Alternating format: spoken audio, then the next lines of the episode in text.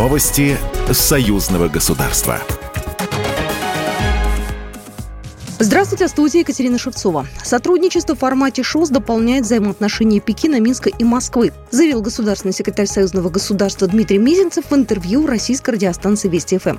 По его словам, Россия и Китай являются одними из основателей ШОСа. В этом международном объединении государства имеют три статуса – государство, члены организации, государство, наблюдатели, государство-партнер по диалогу. Сейчас идет очень активная работа под руководством Министерства иностранных дел и прежде всего при особом внимании президента Александра Лукашенко в рамках ожидания получения Беларусью статуса страны полноправного члена. Он назвал Беларусь фактической страной западных рубежей единого пространства ШОС.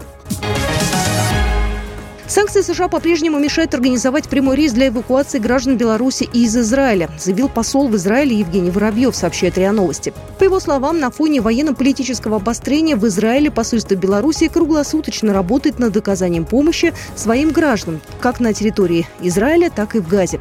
Ранее было известно, что представители МИД России и Беларуси проводят совместную работу по эвакуации граждан сектора Газа, где идут боевые действия.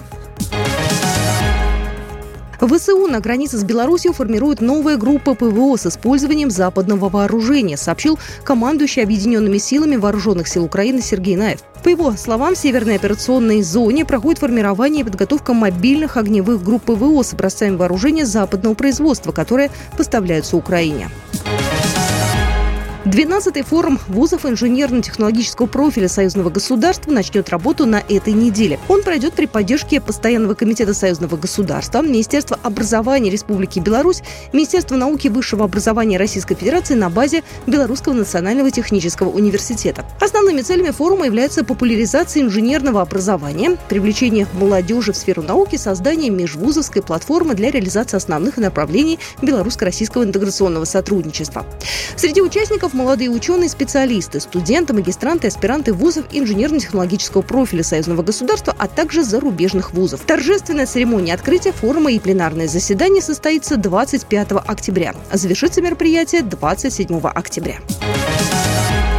Ученые Беларуси и России приняли участие в круглом столе в Могилеве. Накануне в Белорусско-Российском университете на базе Центра евразийских исследований имени Громыка состоялся совместный круглый стол на тему перспективы развития и ресурсы сотрудничества в двустороннем и многостороннем форматах в новых геополитических условиях, сообщает Белта. В рамках мероприятия прошли секционные задания, посвященные интеграционным процессам на евразийском пространстве.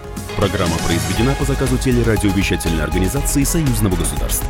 Новости союзного государства.